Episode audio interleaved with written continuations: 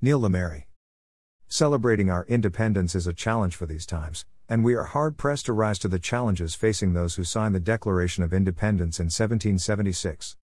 Those British subjects publicly declared their rebellion against their lawful government, asserted the new concept of self determination and self governance, and mutually pledged to each other our lives, our fortunes, and our sacred honor.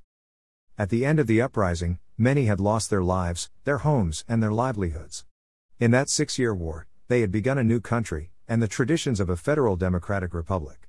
It was the world's first successful assertion that government should be based upon the consent of the governed. It was morally right to overthrow their government.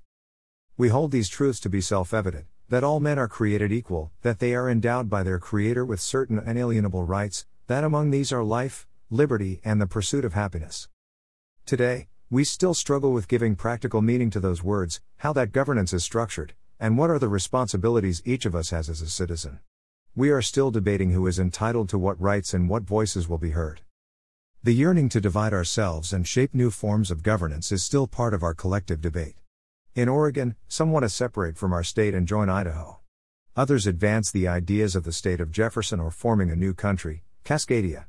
Still others openly engage in insurrection and defy basic democratic institutions. Often, that debate ignores our history and the values of our precious liberties. We sometimes seem to have forgotten the Constitution's directive to provide for the general welfare of our country. We've always been a noisy and sometimes discordant society. Early settlers defied the law and set up a provisional Oregon government at Champoeg in 1843. Pro slavery and discriminatory language has a long presence in our state constitution. Tumultuous sessions of the legislature are not just ancient history. The last election cycle was filled with heated debates and disagreements on fundamental principles. History is written by the winners, which is why we look today at the 4th of July as a great celebration of our nation's cherished values and achievements. We tend to minimize how hard fought and tenuous that rebellion was, and the how deep the sacrifices that were made to establish a new country. Franklin Roosevelt spoke of the four freedoms freedom of speech and expression, freedom of worship, freedom from want, and freedom from fear. We need to be advocates and freedom fighters for these ideals. Part of our celebration, and part of performing our civic duty is that we are also responsible for caring for this nation and its founding principles and ideals. We are caretakers and trustees for those ideals expressed in the Declaration of Independence.